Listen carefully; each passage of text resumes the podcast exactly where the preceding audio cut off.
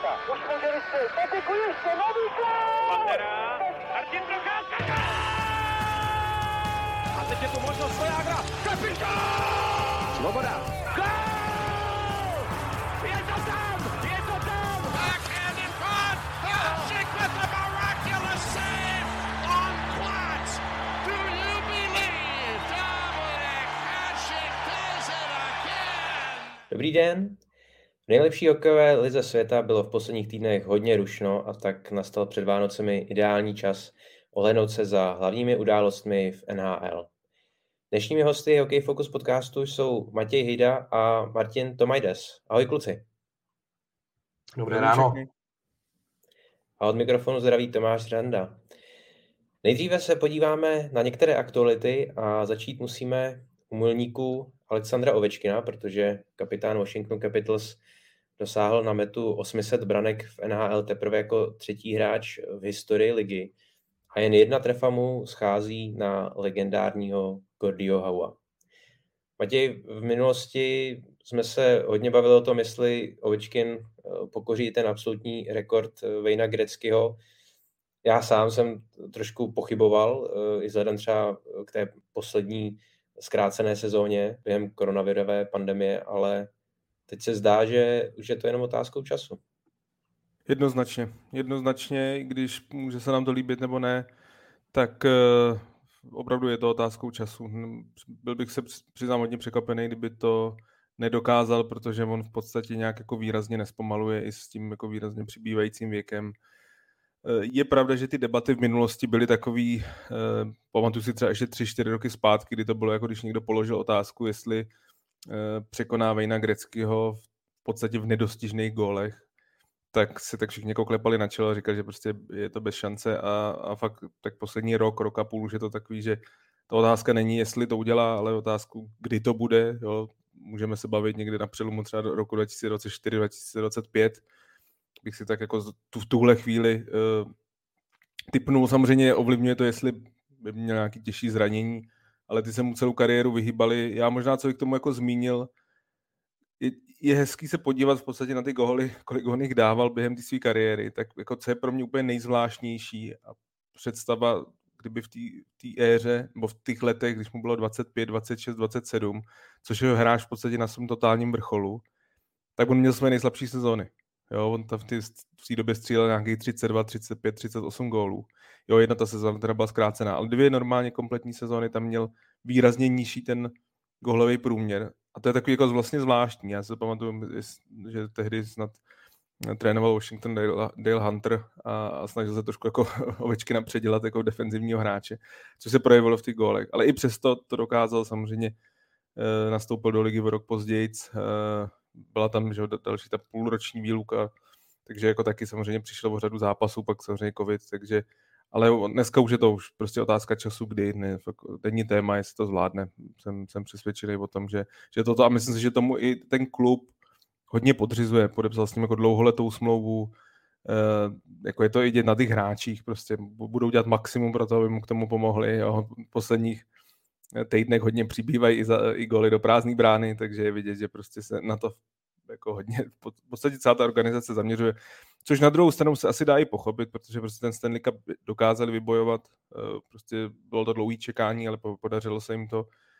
Všichni asi vědí, že Washington v tomhle složení není prostě favoritem na Stanley Cup, že ten tým je v podstatě nejstarší nebo jeden z nejstarších v celé NHL a že takový ten svůj, ty své nejlepší léta už má za sebou a překonat takovýhle rekord, protože ty rekordy greckého prostě většina z nich bylo braný, že jsou nepřekonatelný. Tak překonat takovýhle rekord chápu, že pro tu organizaci samotnou je, je obrovský lákadlo, je to obrovský milník a, a fakt proto dělá maximum a uh, jednou to překoná. Asi ano, asi máš pravdu, Matěj, si myslím, i když je, fakt je ten, že je mu 37, doteď sice žádný vážný zranění neměl, ale už v tomhle věku je možný, že to pak přijde, stejně jako se může stát to, že ten hráč prostě jednoho dne zpomalí. To se taky na sklonku té kariéry vlastně může stát, i když je, je těžký si to opravdu u něj v tuhle chvíli představit, protože to je neuvěřitelný střelec eh, opravdu s, s darem a tenhle ten greckého rekord mi přišel zrovna jako jeden z těch, eh, který jsou víceméně nepřekonatelný a on, on, on tam vlastně může během nějakých tří nebo čtyř sezon být, takže takže to je opravdu něco. Já jsem se taky díval na pár jeho čísel a, a ty jsou opravdu neskuteční, protože vlastně on jenom jednou během té 18, 18 letý kariéry v NHL se dostal po 30 branek za sezónu. Jednou jedinkrát, a to byla vlastně sezóna covidová. A, a, a vlastně jeho nejslabší výkony pak byly 32 gólů dvakrát a zase jednou to byla ta půl výluková sezóna v roce 2013 a stejně dokázal udělat 30 gólů a tam ještě přesně minul něco ke covidu, minul vlastně tam tu, tuhle tu sezónu 2012, 2013 a on vlastně teoreticky si myslím, že on mohl nastoupit vlastně už 2004-2005, že jo, kdy byla ta první výluka, takže to je taky celá sezóna vlastně trapu, takže to mohlo být ještě spoustu čísel, ale fakt je ten, že to jsou všechno takový ty kdyby a to se hodně řešilo vždycky u Jágra, že jo. co by bylo, kdyby ty tři roky nebyl v KHL, takže, takže tak, ale, ale hráč, je to, hráč je to neskutečný a, a mm, nebral bych to jako úplně stoprocentní jistotu, že tam dojde, ale, ale eh, kdybych měl říct ano nebo ne, tak asi bych řekl spíš ano. Teď je strašně zábavné sledovat, jak eh, prakticky ten každý gol je nějakým novým rekordem nebo nějakou zajímavostí. Pořád vlastně překonává nějaké jako eh, neznámé mety. A co se týče toho zdraví, tak je vlastně neuvěřitelné, kolik těch zápasů Ovečkin odehrál, protože ta statistika je naprosto šílená, protože odehrál eh, zhruba 97% všech zápasů Washingtonu. Takže i s touhle bilancí si myslím, že samozřejmě už je, už je starší hráč, eh, ale eh, myslím si, že to zdraví by mu mělo vydržet. Prokázal to v těch minulých letech a přidám se k vám taky. Myslím si, že to je otázkou času. Mně se teda vždycky ještě líbilo, Matěj to tady taky nakousnul, jak eh, vlastně celý ten klub hraje teďka pro něj. Mě fascinovalo, jak eh, jakýkoliv jeho rozhodnutí bylo, já pojedu na olympiádu a tak dále a tak dále, hráči nejeli, ale majitel Washington řekl, také jeď. A teďka vlastně uh, taky tam prohlásili, že, že oni budou dělat všechno pro to, aby Ovečkin k tomu rekordu dokráčel a, a, a s přestavbou týmu vlastně klidně jsou schopní počkat nebo ochotní. Jasně, Washington zatím ještě nepotřebuje, ale i tak si myslím, že je to hezký krok a je, je super vidět, jak jak ten klub tady v tomhle toho hráče obrovsky podporuje. Tam je důležité dodat, že to je jako i obrovská reklama pro ten klub. Ten majitel není hloupý, on se moc dobře uvědomuje, že v jaký fázi ten klub se nachází a fakt jako pokud on ten rekord překoná, tak, eh, tak říkám, pro Washington je to prostě obrovská reklama, obrovský mílník v té historii toho klubu, který zase jako při vší úctě moc těch hmm. úspěchů v minulosti neměl. A tohle je v podstatě tak jako nejvíc, co teď momentálně může dokázat. Takže tomuhle se přiznám, že, že, že hodně rozumím a no, i třeba vlastně, když podepisoval tu dlouholetou smlouvu, možná se člověk mohl jako klepat na čelo, kolik let to je, prostě vzhledem k hmm. tomu věku, ale za prvé, on fakt ty zranění ho míjejí celou kariéru. On je v podstatě jako, jako nezničitelný Robocop a za druhý, eh, za druhý eh, mně přijde, že v podstatě nespomaluje. Jakože ten, že prostě i když jako liga ví 15 let, odkud ty góly dává, jak je dává, tak se vlastně nikdy nikdo ho jako nenaučil uh, nějak pohlídat, hlavně samozřejmě na té přesilovce a, a ty góly prostě pořád, pořád uh, bude dávat. Proto za mě už to fakt jako není moc uh, jako jestli nebo to, ale spíš kdy a na, na jakým čísle skončí, protože si myslím, že je možno zatakovat třeba, nevím, 950, jo, nějaký 930, 950 gólů, což je jako obrovský číslo, protože si myslím, že tu ligu do konce toho kontraktu hrát bude.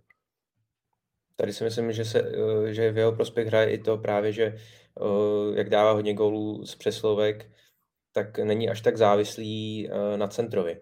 Jo, že teď jako ta absence Niklase Beckstrema nebo Evgenie Kuzněcova nehraje až takovou roli, pokud zrovna nejsou k dispozici. Mm, on potřebuje prostě jenom prakticky jakéhokoliv beka, ideálně praváka na modré, aby mu nabíjel John Carlson eh, tuhle eh, funkci vykonává perfektně, takže ty góly budou přibývat. No. Další zajímavý milník si připsal také komisionář NHL Gary Bettman, jenže v čele ligy už 30 let. Teď v prosinci oslavil výročí nástupu do funkce. Martine, jak tento původně právník z New Yorku eh, se zkušenostmi z vedení basketbalové NBA podle tebe proměnil NHL? Já myslím, že úplně. Je to opravdu Já teda musím říct, že mě vždycky fascinovalo to jméno, jmenovat se Batman, to je úplně bomba. To bych si opravdu chtěl dávat na vizitku a myslím si, že si asi dost užili ve škole, až byl malý. Ale každopádně Gary Batman vlastně přebíral, když jsem se díval na ty čísla, protože si to taky uh, úplně nepamatuju, tu, tu ligu v době, kdy měla hodnotu zhruba 400 milionů dolarů a teď by to mělo být něco okolo 3 miliard. Udělal z toho obrovský, obrovský profitující uh, produkt, který samozřejmě uh, to je, to je to, co vlastně majitelé klubu chtějí. Kluby fungují, liga vydělává, uh, hráči jsou vidět a Gary Batman si s tím samozřejmě uh, ví rady. A liga se rozšířila o, slušné množství klubů, hrají se winter klasiky, kluby mají neustále vlastně nové dresy, hráči byli na olympiádě. Vlastně uh, přijde mi, že pro ty fanoušky toho v tomhle směru udělal opravdu hodně, samozřejmě i, i, i pro ty kluby.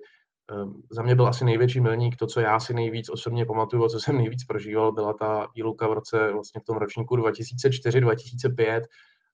V té době mě bylo okolo 20, já jsem to hodně žral, ten hokej, a, a bylo pro mě fakt neštěstí celý ten rok prosedět a jenom uh, sledovat ty zprávy vlastně o tom, uh, co se děje a kdo jde tam hrát do Švédska a, a kdo je na dovolený a že to prostě vypadá dobře a že možná špatně a najednou byl rok pryč.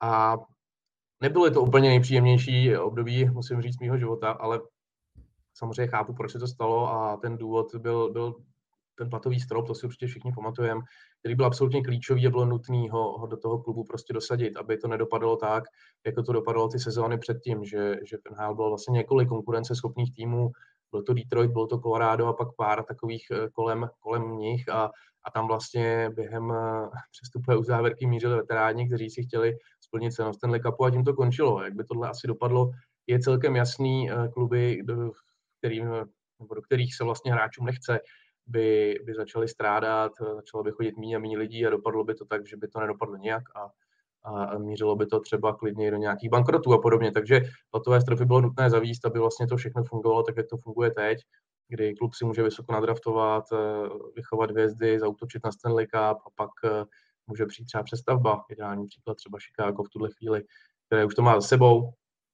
Uh, no a i obraz hry se vlastně hodně změnil, to taky vlastně to taky vlastně spadá tehdy k té výluce. Já si pamatuju, Matěj určitě to viděl na YouTube, je vlastně takový starší video o Pittsburghu, kde je Mario Lemieux a Jaromír Jágr, kteří tam motají, já už absolutně netuším koho v točném pásmu a, a během té krátké chvíle se tam na ně udělá asi tak 10 faulů a, a samý hákování, držení a všechno. Tehdy za to nebyla ani dvě minuty, teďka prostě by se vylučovalo během úplně prvního toho zákroku, takže ten hokej se výrazně změnil, začalo padat víc gólů, přišly samostatné nájezdy, těch teda nejsem úplně fanouškem, ale chápu, že je to další věc, která je atraktivní. Já bych zrušil akorát teda divokou kartu, to je opravdu něco, s čím ne úplně souhlasím, moc mě tenhle ten systém nebaví, vždycky mě bavilo víc, když hrál první se osmým, druhým se sedmým a tak dále, ale jinak si myslím, že, um, že Gary Batman může být s tím svým působením spokojený. Tak Gary Batman je hodně kontroverzní postava. Je to, je to postava, která u fanoušků nebo u většině fanoušků e, není moc oblíbená. Na druhou stranu ta liga udělala obrovský progres. Je to suverénně nejvýznamnější vedoucí té ligy v její historii. Dovolím si tvrdit, že, že jednou bude určitě součástí Hall of Fame, jakože se tam dostane jako builder, že že fakt to jeho, ten jeho odkaz eh, pro tu ligu je obrovský. Já vždycky mě zmiňuji to, že on dřív působil v basketbalovém prostředí a, a, a dobře viděl, jak prostě basketbal se na přelomu 80. 90. let dokázal jako skvěle marketingově prodat, co udělala Barcelona 92 pro, pro basketbal, pro popularitu basketu a on se snažil tohle přenést do hokeje. Myslím si, že se mu to hodně povedlo, i když si myslím, že pořád marketingově hokej v některých věcech jako hodně ztrácí. Za mě, ehm, říkám, jako pro tu ligu udělal jako strašně moc. Ně, něco vlastně na něm vadí, je spíš tak asi jako jeho, jeho povaha, nebo jako, že, že, že takový prostě strašně působí jako arrogantní člověk. Jo? Že prostě třeba teď vlastně stačí se podívat před týdnem, kdy, kdy byl zase jako meeting uh, generálních man, nebo majitelů s, s Gary Batmanem, myslím, že to bylo na Floridě, no to bývá tradičně na Floridě, a když tam pak měl tiskovku, obhajoval si třeba teď ty ty sponzory na drezech nebo, nebo ty sponzory na mantinelech, které já jsem teda přiznám jako nějak vůbec neřešil, ale ty jsi to tady Tomáš v nějakém jeden z minulých dílů, co uh, jsme se o tom bavili. A mě vždycky vadí u něj to, že prostě teď on, jako ty novináři, když se třeba ptají, tak jako vidějí, že čtou ty ohlasy těch fanoušků, že, že prostě se jim to nelíbí a že štve, že, ty, že, ty, že jsou ty sponzory na těch drezech, že se bojí, že prostě za pár let to bude vypadat jako drezy v Evropě. A on vždycky má ty svoje arrogantní odpovědi, jako že si dělá ty svoje průzkumy, že si prostě, že on se baví s těma fanouškama, což je samozřejmě naprostá blbost. A, a tohle si myslím, že jako by mu hrozně nepřidává, protože podle mě jako on v té své roli, co dělá, tak je neuvěřitelně schopný. Jakože ten neuvěřitelně schopný člověk, ale prostě neumí to v podstatě prodat, neumí sám sebe prodat. On se vlastně vyžívá v tom, že ty, ty fanoušci ho nemají rádi, že, že pak když vždycky předává Stanley Cup na konci sezóny, tak prostě už čeká na to, že ho vybučí, vybučí ho i v Americe, což se přiznám, že vlastně vůbec nechápu, protože hlavně pro americký kluby, co on udělal, jako ta liga, jako není náhodou, že nastoupil v únoru 93, v té sezóně ještě Montreal vyhrál Stanley Cup a od té doby ani jednou kanadský tým nevyhrál Stanley Cup. To není náhoda. E, myslím si, že ten, ten kanadský problém on jako úplně nechce řešit, takže spíš čekám, že se to vyřeší možná až jako s jiným komisařem. Já dlouhodobě říkám, že si myslím, že kanadský tým prostě nevyhraje Stanley Cup a říkám, jako on tu ligu jako neuvěřitelně posunul a proto si myslím, že bude jednoznačně síněm, eh, bude členem síní slávy. Já tě tady doplním, on už je. Jo, vlastně jo, máš pravdu, už byl, jo, on už, dva, jsem se, jsem se díval 2018, eh, jo, už to jo, jsou vlastně, čtyři jo. roky. Jo, vlastně jo, teď jsem, teď, no, tak to se, to se omlouvám, to mi teď to. Ale na druhou stranu taky, já vím, že když, když ho tam vybrali, tak to bylo jako hodně kontroverzní, mluvilo se to jako o tom, jestli si to v podstatě zaslouží nebo ne. Ale on pro tu ligu jako udělal strašně moc, fakt jako po, tou popularitou, už jenom když se bavíme o té ceně té ligy, jo, jako když, kolik říkal, 400 milionů dolarů, když, byl, když nastoupil, to dneska má hodnotu jeden klub, jo, prostě v té, se podívejme, za kolik musel zaplatit Seattle, aby tu ligu mohl hrát. Takže jako pro tu ligu udělal hroz, hrozně moc, ale na, na, na druhou stranu chápu to, že je kontroverzní a že není populární, protože si myslím, že si svým vystupováním za to vlastně může sám a je někdy smutný, že až se v tom tak trochu jako vyžívá, že prostě taková ta ten uh, obraz jako Batman, jako špatné, jak se to píše to jeho jméno, ale to špatného muže jako Bat, mně přijde, že on se prostě v tom vyžívá, že prostě chce být takový jako bad guy a je to škoda, protože si myslím, že jako pro tu ligu udělal hrozně moc. Mluvil jsi o kanadských klubech. Eh, Martin Stokar se ptá, eh, jestli eh, se to dá nějak narovnat. Ten, řekněme, nepoměr, nebo i vzhledem k rodišným daním, že jsou kanadské týmy znevýhodněné, tak jestli se dá ta situace kanadských klubů nějak zlepšit v rámci NHL. No podle mě dá, podle mě dá, podle mě by se ty, ty a to se zase netýká jenom těch kanadských klubů, jako samozřejmě i v, v Americe jsou prostě státy obrovský rozdíl v daních, e, pro hráče je výrazně výhodnější hrát na Floridě, hrát v Tennessee, hrát v Texasu, než třeba v Kalifornii, kde prostě daně je vysoká, nebo ve státě New York, nebo to, takže ten, ten rozdíl tam je velký. Já myslím si, že ten, ten aspekt těch daní by se měl brát, by se na to měl udělat, jako brát ohled, protože to prostě není náhoda, že, že kluby, samozřejmě Kanada je v tom jako asi nejvíc postižená, nebo jako provincie jako Quebec a Ontario, eh, tam ta daně je prostě tak vysoká, že ty kluby na to tratějí a říkám, to není náhoda. Jako už, už je to tak dlouhá doba, co, co kanadský klub, jako jasně několikrát se dostal do finále, ale snad kromě Vancouveru 2011 myslím, že vždycky byl spíš jako outsiderem, nikdy jsem, nikdy moc jako nečekalo, že by, že by ten Stanley Cup mohl vyhrát, vždycky ten tým proti byl favorit a taky tu roli zvládnul. A je to už dlouho, je to už dlouho. Proto vlastně i třeba z pohledu Gary Batmana, kde ho jako vlastně nejvíc nemají rádi v Kanadě. To je, to je jednoznačný, to je neoddiskutovatelný, protože vlastně za té jeho vlády eh, ten eh, kanadský hokej samozřejmě svým způsobem skvétá, jako jako národák a tak, ale, ale ty týmy, vlastně musíme brát v potaz, že, že týmy v Kanadě vlastně financují celou tu ligu, jo? že Toronto, Montreal primárně, pak samozřejmě přidává se New York, Boston, ale prostě tohle ty dva největší markety prostě jako mají největší výdělek pro tu ligu, ale zároveň prostě se podívejme, jak, jak dlouho tak nějak jako strádají po, po úspěchu, takže je to, je to, já samozřejmě jako fanda spíš z těch kanadských týmů, tak, tak mě to svým způsobem štve a myslím si, že by se s tím mělo dlouhodobě něco dělat. Martina, jak vnímáš eh, rozšířování ligy. Vlastně za Batmanovy éry eh, se liga rozšířila z 26 na 32 týmů a teď už uh, i vzhledem k těm úspěchům Seattle a, a Vegas, myslím teď teda po té finanční stránce, se začíná mluvit, že by se liga ještě dál rozšiřovala, ačkoliv teď, řekněme, ta ideální parita těch 16 týmů v každé konferenci. Musím říct, že vyloženě extrémně vyhraněný názor na to úplně popravdě nemám.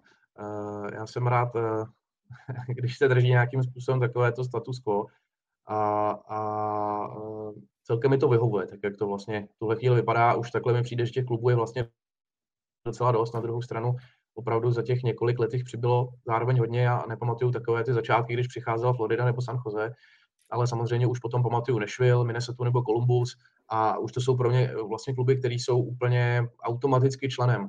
A uh, Nashville, to je kolik, 24, 26, 24 let, už jim to bylo 98, 99, Minnesota Columbus vlastně hned potom a už tam zkrátka jsou a už si toho člověk vlastně ani nevšimne. Takže eh, je možný, že potom, když by ještě přišly další, takže mi to asi nevadilo. Ten vlastně vstup Vegas eh, si myslím, že byl úplně super, tam tomu hodně pomohlo vlastně celý ten příběh, i to, že se ten klub zasadil do tak netradičního místa.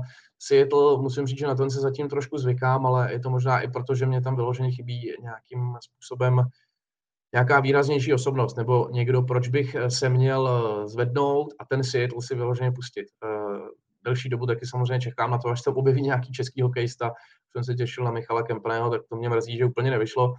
Ale možná, možná to jakoby bude i tím, ale pravděpodobně, eh, ačkoliv přesně se říkalo po tom, co vlastně přišel tým Kraken, že na nějakou dobu to je zase konec, tak už teď jsem uh, samozřejmě zahlédl, že, že, se, že se spekuluje o těch 34 klubech a podobně, ale um, já bych tomu klidně nechal zase nějaký prostor a víc let, nedělat to třeba za dva, za dva nebo za pět, klidně bych třeba zase deset let počkal a vidělo by se.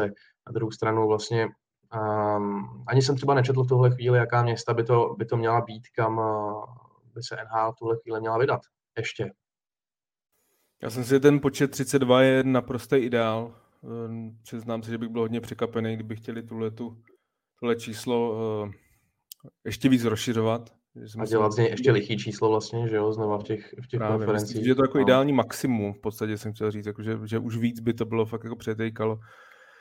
O jedné lokalitě, který se jako víc mluví, která asi dává smysl z toho marketingu, když teda opomenu Quebec, protože to si myslím, že je spíš zbožný přání jako fanoušků z Quebecu, ale nemyslím si, že je to realita. Zase další proti taková proti kanadská věc, tak, tak je Houston. Myslím si, že je to market, o kterém se jako dlouhodobě mluví a mluví se samozřejmě hlavně Eh, s pohledem na Arizonu, která, která vlastně, řekněme se na rovinu, nebejt Gary Batman komisařem, tak dneska se tam už hokej nehraje eh, a ten tým by byl přemístěný zřejmě právě do Houstonu, co je jako výrazně větší market. Ale na druhou stranu prostě chápeme ten aspekt financí a ta Arizona je prostě pro ligu strašně důležitá, protože to je jediný tým v tom státě Arizona a to prostě přináší jako další finanční příspěvky z televizních práv, takže to prostě to pokrytí je pro ně důležitý a, a, a já si osobně myslím, že ani jako Arizona se stěhovat nebude. Že, že tahle ta mapa, kterou teď máme, a což zase pro nějakou tu kontinualitu je dobře, protože je nutný brát v potaz, když se jako stěhuje tým, tak to nikdy není dobrý obraz pro tu ligu. Jo, když se stěhovala Atlanta, tak to je v podstatě jako neúspěšný projekt. Vy jste, vy jste přivedli tým a ten tým se tam nechyt. A v konkurenci silnějších sportů v Americe, jako je basketbal, jako je americký fotbal, jako je baseball, to nikdy nevypadá dobře. Proto liga prostě musí mít jako hlavní úsilí pro to, aby ty týmy uspěly v tom, v tom místě a zůstaly tam. A osobně si myslím, že v tuhle chvíli, pokud Arizona postaví tu halu do těch tří let, tak si myslím, že se na tom nic měnit nebude a je to jako v největší tak nějak jako prospěch té ligy, aby v podstatě ty, ty kluby vzkvétaly. A co se týče Vegas a Seattle, Myslím si, že oba budou jako úspěšný projekty. Vegas to už je asi jasný.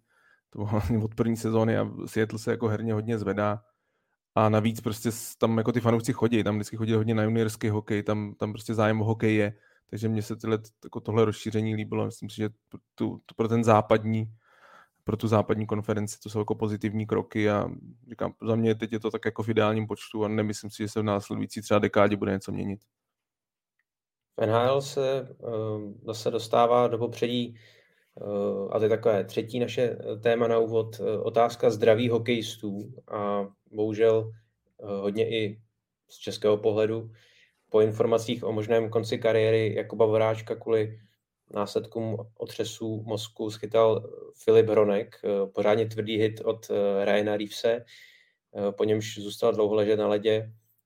Nedávno zase byl terčem pozdního dohrání Filip Chytil, jen se také potýkal v nedávné minulosti s otřesem mozku. Tohle téma jsme eh, probírali už loni v souvislosti se zákroky Jacoba Truby, eh, který eh, mimo jiné stihl letos sundat například Atanasia z Chicaga. Martine, není na místě přece jenom přehodnotit posuzování těchto tvrdých zákroků, dokud je takzvaně čas? Já si myslím, že asi tušíš, co ti na to řeknu. Uh, za mě asi v tuhle chvíli Úplně ne, protože tohle všechno, co si tady, až na ten chytilův zákrok, co si tady vlastně zmínil, eh, za mě zkrátka hokejově bylo čisté. Neviděl jsem tam vyloženě nějakou prasárnu nebo čuňárnu nebo takhle. Já to vezmu nejdřív od Jakuba Horáčka. Tam samozřejmě eh, to je, to je velký neštěstí. Hrozně mě to mrzí, že, že tohle přišlo, protože ho mám hrát jako hráče a myslím si, že před sebou měl ještě několik opravdu hodně dobrých sezon a tohle to, za mě to přišlo trošku jako rána z nebe. Viděl jsem, že samozřejmě pár, pár slušných pecek schytal během kariéry, pamatuju si, když ho trefil třeba ještě Niklas Kronval a to asi všichni hokejisti věděli, jak to bolí, a, ale nepamatuju si, že by vyloženě skončil někdy, někdy v krvi na ledě nebo v bezvědomí nebo takhle, ale to je pravda, že to je právě to největší nebezpečí toho hokeje. Tam často to není ani o tom, eh, že by člověk měl dostat nějakou ostrou ránu loktem do hlavy nebo tak, Ono je to třeba i o spoustě dohraných soubojů, i o ráně rameno na rameno, ona ta hlava potom poskočí, trhne, ono s tím, s tím eh, mozkem a vlastně s tím ústrojem to můžou dělat spoustu věcí. A, a nikdo neví, jak eh, ty hráči, jak ti daní hráči mají křehkou vlastně tu fyzickou nebo tu tělesnou schránku.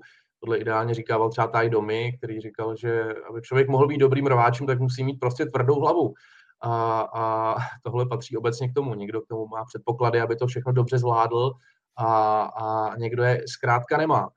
Uh, tady vlastně téma Filip Hronek, Ryan Reeves, no to se nedá nic dělat, za, mě to byl prostě v tuhle chvíli čistý hit, Filip Hronek se, se chvilku nedíval a, a bylo. Samozřejmě to prostě je rána, je pecka, nikdo nechce vidět hokejistu od krve nebo na ledě a už vůbec ne toho českého. Na druhou stranu je, je to tak trochu podstata toho hokeje.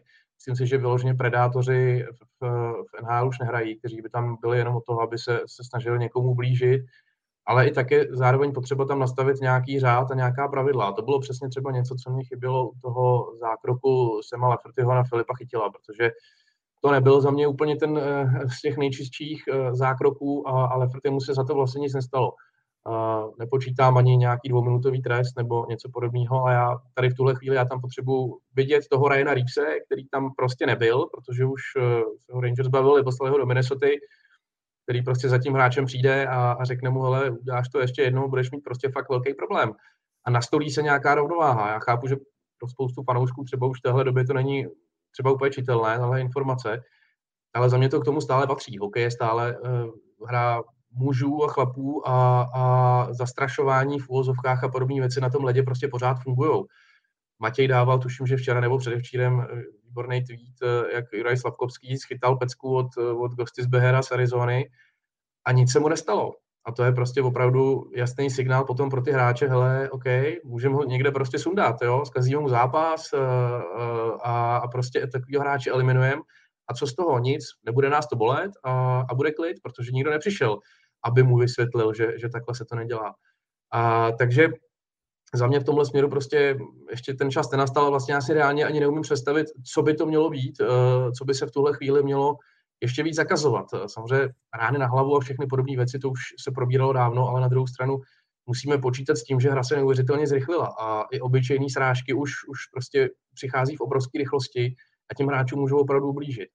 A každopádně myslím si, že by byla škoda, kdyby se, kdyby se to z toho fyzického pohledu nějakým způsobem víc eliminovalo. Těch se usmívá, takže myslím si, že bude mít asi nějaký protiargument. Ne, nemám. Jak, jak Tomáš dneska vybral ty témata, takový všechny pepr, peprný, že Ovečkin, do toho kontroverzní eh, komisař Batman a, a teď samozřejmě te, tohle téma, který si myslím, že hokejoví fanoušky, co tak jako pozoru vyloženě dělí skoro na dvě eh, skupiny, skoro je to 50 na 50. Já se snažím porozumět obou. Samozřejmě více přikláním k tobě, Martine, já mám na to taky podobný názor že pro mě prostě hokej je tvrdý sport, je až v podstatě trochu brutální sport, eh, který prostě, když ho chcete hrát, tak v podstatě tak jako ne, ne že podepíšete smlouvu s Diablem, ale prostě musíte jako vidět, co, od, eh, co ten sport eh, Obnáší. prostě tebou přináší a, a je to, to riziko tam je K tým, tím zákrokům, tam se to schrnul úplně přesně, jako tam si myslím, že prostě ten eh, zákrok na, na Filipa chytil absolutně někde v jiný kategorii než ty ostatní, to bylo prostě prasárna bez puku, zbytečný dohrání z frustrace, který měl být potrestaný jak trestem, myslím si, že i třeba zápasovou suspendací, a, a nebo ho měl někdo prostě sundat na tom ledě. E, úplně, úplně jiný zákroky než ty druhý. A teď asi a to bude následovat od Tomáše ten, ten jako dotaz k tomu, jestli by se stejně jako nemělo přiklánět eh, k, tím, k tomu zdraví hráčů. Mělo, já si myslím, že Liga se dlouhodobě o to jako snaží, ehm, co se týče těch, těch ataků na hlavu, který, taky ty prasát, prasárny loket, loket do hlavy, eh, ne, že by se úplně vymítili, ale když prostě k nějakému takovému dojde, tak je na to velká suspendace. Ale všechno to směřuje. Já v tomhle, jako nejsem toho fanouškem, vlastně nevím, jestli, to říkám na rovinu, nevím, jestli mě hokej bude v té době pak bavit, ale prostě směřuje to k tomu, protože samozřejmě je to obrovský problém, zase jako ty, ty otřesy mozku, to, to prostě, to není zlomená noha, to není prostě, to je jako nic horší. Vlastně, jak jsi říkal, u, u Kuby Voráčka, jedna věc je, že ho asi zřejmě už nikdy neuvidíme um, v profesionálním hokeji, ale druhá věc je, uh, že to je i zároveň takový jako strašidelný, prostě co, co, co ho vlastně čeká, jak, jako to ovlivní ten jeho zbyt, zbytek jeho života. Takže v tomhle, v tomhle to jako je, je obrovský problém, ale k čemu to směřuje? A otázka, nebo já si myslím, že to je fakt otázka času, je, že prostě se zakážou ty open ice hity, že, že vlastně se, že s tím, ne, že by se ten sport tak úplně změkčil, ale prostě v podstatě tyhle ty věci, jako byl Ryan Reeves, nebo jako je Jacob Truba, nebo jako je ještě řada dalších hráčů, tak takové věci v hokej, z hokeje vymizejí. Myslím si, že v juniorském hokeji to jako je taky otázka času. Dokonce jsem zaznamenal, což mi přijde úplně šílenost a hlavně nevím, jestli by to pomohlo jako proti otřesu mozku, je, že by, že by jednou hokejisti hráli v podstatě v košíkách uh, na hlavě, což já si nemyslím, že to úplně jako pomůže, ale tady bych to spíš přenechal jako na, na názor hráče. Za mě, jako říkám, já pak si nedokážu moc představit, že mě ten hokej úplně bavil, i když je samozřejmě moc se vyvíjí s tou rychlostí, že tam ta, ta nebezpečnost těch hitů je na základě té rychlosti, protože hokej nikdy nebyl rychlejší, je to v neuvěřitelné rychlosti prostě a proto ty srážky jsou jako výrazně nebezpečnější. Takže kdybych se já měl na něco vsadit, tak bych si vsadil, že do deseti let se to prostě změní. Já pak zase říkám, a myslím si, že v tomhle Martine máme asi stejný názor, otázka, jestli nás ten hokej bude bavit a jestli vlastně bude bavit i některý ty hráči, nebo řadu těch hráčů protože si myslím, že pokud si ten hokej vyberete, tak asi jako vám trochu sedí to, že je to prostě tvrdý sport. Jako pokud nechcete hrát, tak, tak prostě jdete dělat něco jiného. A nevím, no, já si myslím, že to pak bude obrovský zásah pro ten sport. Hmm. Jako, já si myslím, myslím že, že asi ne, já si myslím, že asi vyroste právě generace už těch hráčů, vlastně, kterým to vadit nebude. Samozřejmě, když se teď podíváme na ty starší hráče, nebo i třeba na některé ty generální manažery z těch let předchozích, nebo teď mě teda zrovna nikdo nenapadá, ale jsem to u spousty hráčů, kdo, kdo říkal, hele, na to se nedá koukat, plno těch zápasů je prostě plochých. Takových, jak oni říkají, eh, když nepadají třeba góly nebo něco, tam se není na co koukat. Tam se nic neděje vlastně na tom ledě, protože vlastně dřív člověk sledoval, já nevím, kromě toho, že samozřejmě padaly branky, tak chtěl vidět i, až já nevím, se potká třeba Darcy Tucker a Gary Roberts prostě, nebo někdo, u koho ví, že třeba ty hráči se nemají úplně v lásce, nebo přijde plác, nebo Matthew Barnaby, kdo tam udělá prostě trošku nepořádek a rozruch vlastně ve chvíli, kdy ten zápas třeba gólově se nevyvíjí. A já na rovinu musím říct, že třeba mě, mě už potom bez té fyzické stránky by to prostě nebavilo. Vím to určitě, protože protože prostě je to kontaktní sport, je to takový sport, který vlastně na té hře tělem je založený a tady by se z mýho pohledu v podstatě vlastně změnil úplně v takovém tom největším možném základu. Ačkoliv samozřejmě chápu, že spoustu těch věcí je těžkých, eh, vím, že to není legrace o třesy mozku, měl jsem v životě tři, včetně jednoho těžkého, není to sranda. A, a to zdraví hráčů je, je absolutně jakoby přednější, ale i v tomhle si myslím, že už se to hodně posunulo oproti tomu, co se dělo třeba před 20 nebo 30 lety, kdy, kdy pak hráči postupem času začali přiznávat, že si nepamatují třeba měsíce života, protože, protože prostě během tří zápasů dostali tři rány a na to jim dali pytel sledem a řekli jim, za dvě střídání hraješ, tak to je samozřejmě špatně. A, a, ale tady už zase člověk vidí, že, že se to nějakým způsobem vyvíjí. Na druhou stranu to, že třeba Filip Chytil se vrátil nedávno z otřesu mozku a teď dostal další ráno do hlavy, prostě je problém. Ondřej Kaše je prostě hráč, u kterého už několik let říkám, že, že je na hraně konce kariéry. Je to strašná škoda. Ale to se nedá nic dělat. Je to prostě sport, přesně jak si říkal, do kterého vlastně člověk vstupuje s tím, že že zítra mi tam někdo může zpřelámat nohu takovým způsobem, třeba i nechtěně, že už si třeba nezahraju. Tak to prostě je. To k tomu prostě bohužel patří. Je to fyzický sport a, a samozřejmě je důležité to nějakým způsobem eliminovat, ale zároveň si myslím, že by to nemělo ničit tu podstatu té hry. Já si uh, myslím, že uh, hity jako, jako takové přetrvají, protože je to součást hokeje a dost podstatná složka hry jako takové, ale myslím si, že by se mělo zapracovat právě, na, jak vlastně Matěj říkal, ty open hity. Záleží strašně samozřejmě, jakým, jakým způsobem to hráč uh, provede, protože samozřejmě Filip Ronek uh, byl, byl, byl to trošku nešťastná souhra okolností, kdy se nepochopitelně podíval uh, před tím hitem do strany a pak měl najednou během vteřiny před sebou Reevese rozjetého ale eh, nemůžu si pomoct. Eh, podle mě tam byl prostě loket nejdřív na hlavu, nebo rameno respektive, eh, že ten první kontakt byl, byl do hlavy a tady to si myslím, že na tady to musí prostě liga zapracovat, protože jestliže se bavíme o tom, že chceme zachovat tvrdou hru a že by nás to nebavilo, pokud by se vymítila, tak mě by zase nebavilo, kdyby tam ty nejlepší hráči, nebo nejenom nejlepší hráči, ale prostě Eh, řekněme, ty ofenzivní hráči eh, na tom ledě chyběli eh, vzhledem prostě k těm zraněním a, a k těm následkům podobných srážek.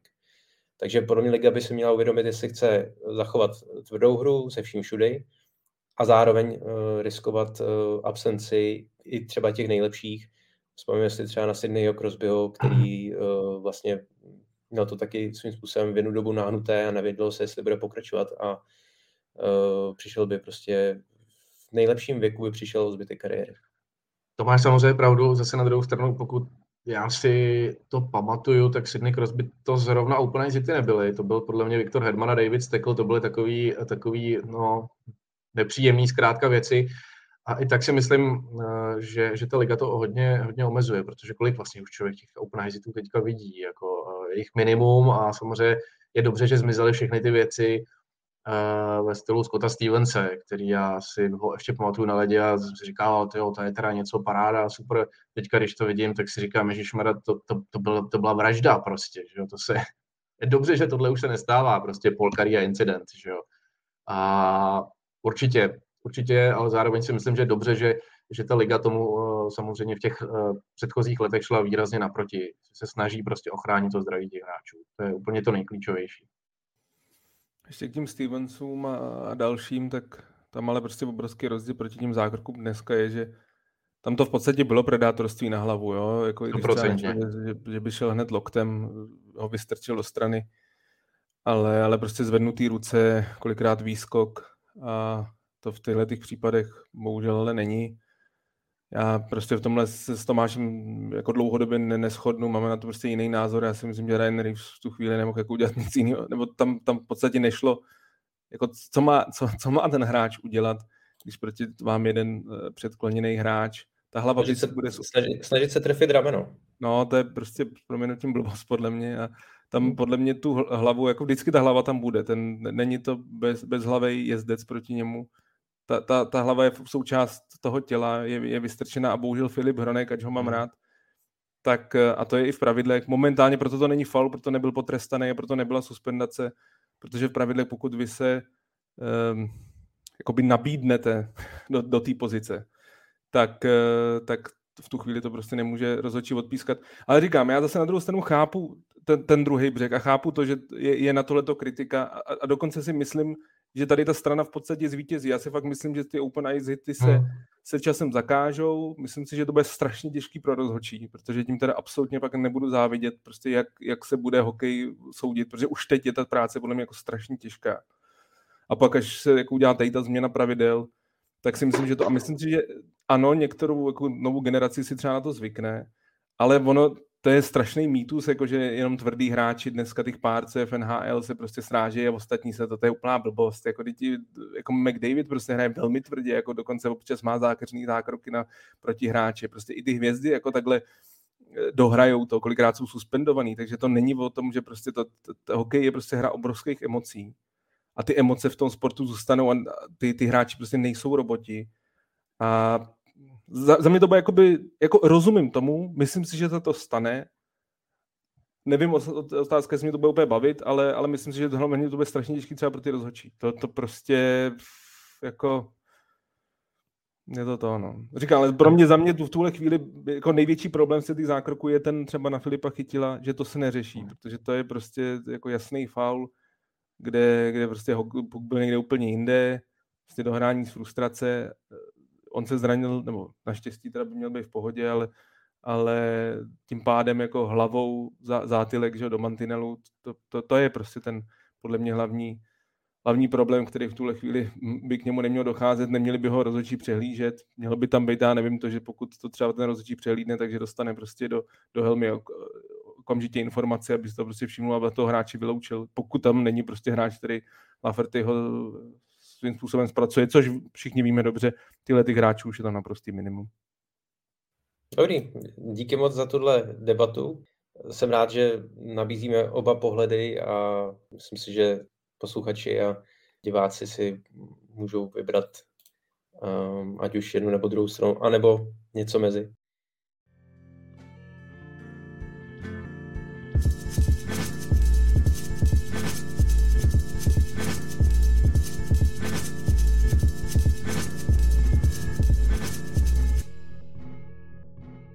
Pojďme tedy na dění v jednotlivých divizích.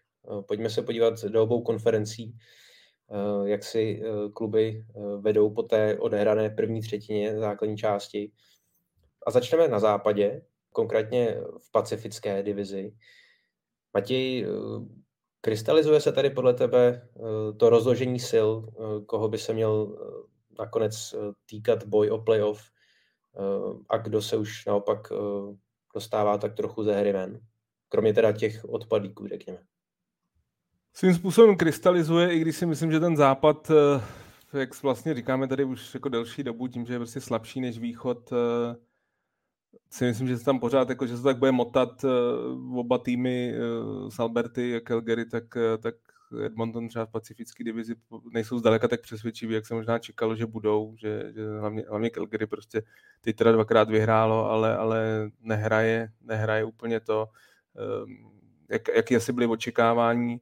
Pro mě, co asi je důležité, je, že si myslím, že třeba zase, když koukám prvně na tu pacifickou divizi, tak, eh, tak Vancouver si myslím, že třeba to je klub, který je tolik jako problémů, v podstatě nejistota s koučem, co bude, eh, vedení evidentně nechce, aby Bruce Boudreau pokračoval, zároveň ho nevyhodí, ale nepodepsal s ním žádnou smlouvu. Eh, mně se přiznám, že je hrozně líto, protože ta jeho pozice je podle mě strašně složitá, eh, složitá pozice kolem kapitána Bou Horváta, který, na kterého oni prostě asi nebudou mít finanční prostředky, protože prostě upřednostnili v létě jiný hráče, třeba Broka Besra, kterýho se v podstatě teď snaží vyměnit.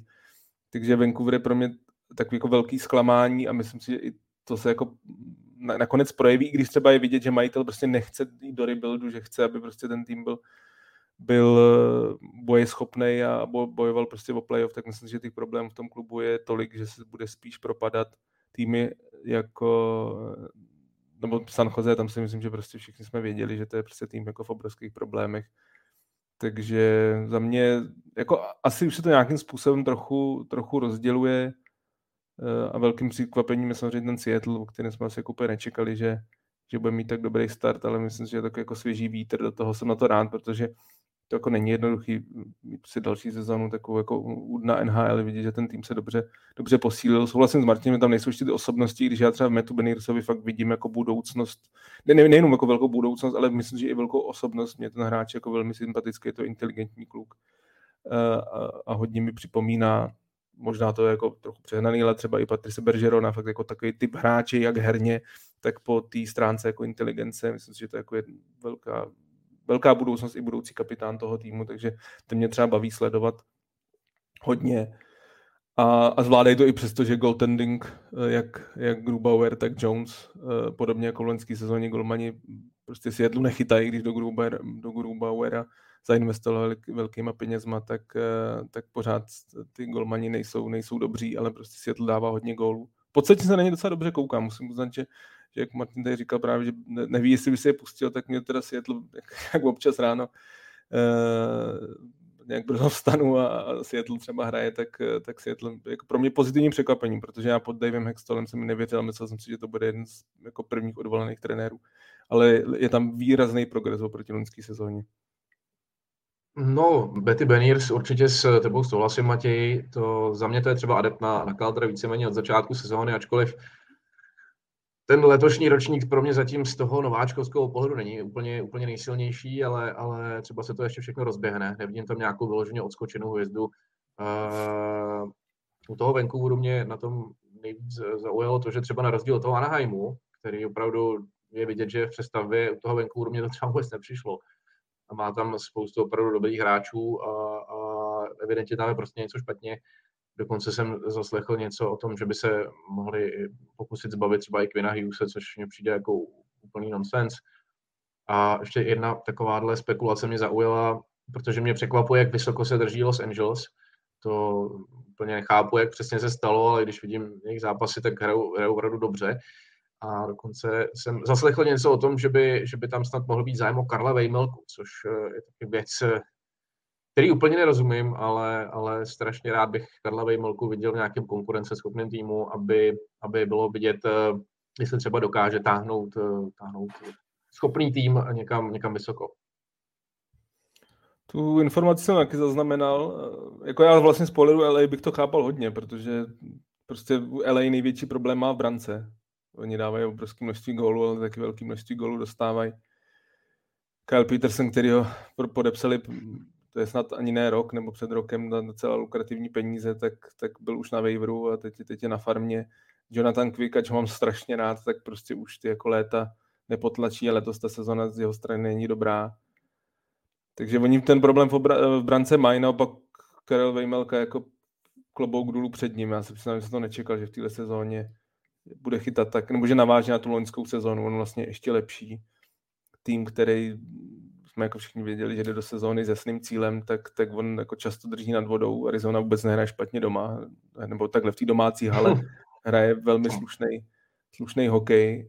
A, třikrát asi zatím, ne, zhruba. No, no teď, teď, teď, teď vlastně po tom návratu, že od 14. prosince. Oni tam měli, že hmm. během někdy v říjnu tam hráli snad dva zápasy. Pár zápasů, no. To byla ta ostuda, kdy, kdy hráči soupeře tam se převlíkali na chodbě, tak teď už to mají aspoň dodělaný ty kabiny a už to je troš, aspoň v tomhle je to trošku na úrovni, ale, ale samozřejmě ta hala je hodně specifická, ale to vlastně hraje asi do karet, jo, Arizoně, takže, ale zpátky k Vejmelkovi, jako já naprosto chápu, že o ní zájem je, jako že si myslím, že řada týmů, který má globmanský problém, ale to si je docela dost, tak se na něj dívá, na druhou stranu, jako z pohledu Arizony, tak jako taky bych chtěl, aby tam někdo slušný zůstal. Že jo? Já prostě si myslím, že pokud máte mladý tým, tak je potřeba, abyste měli vzadu golmana, který vás podrží, který prostě je schopný, když na vás letí 50 střel, tak jednou za čas prostě ukradnout vítězství.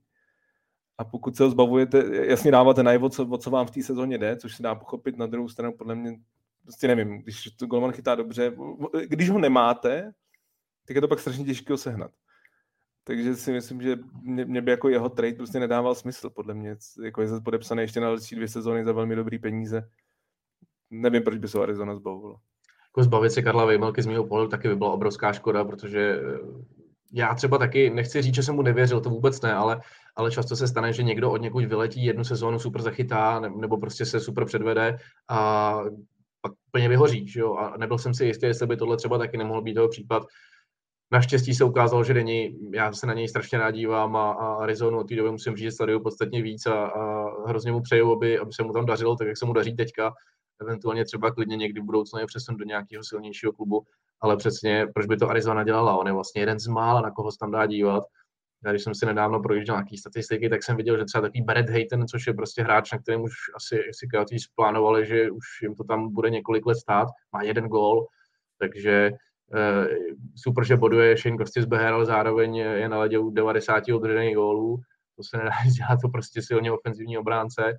A pak je tam pár takových eh, Keller, Schmolz a podobně, ale je to prostě málo. Takže já si myslím, že ten Vejmelka, ten tam je úplně jak zázrak pro, pro tu Arizonu. Takže přesně za ty peníze, které ho mají a s tím kontraktem by to bylo asi bláznoství ho posílat pryč.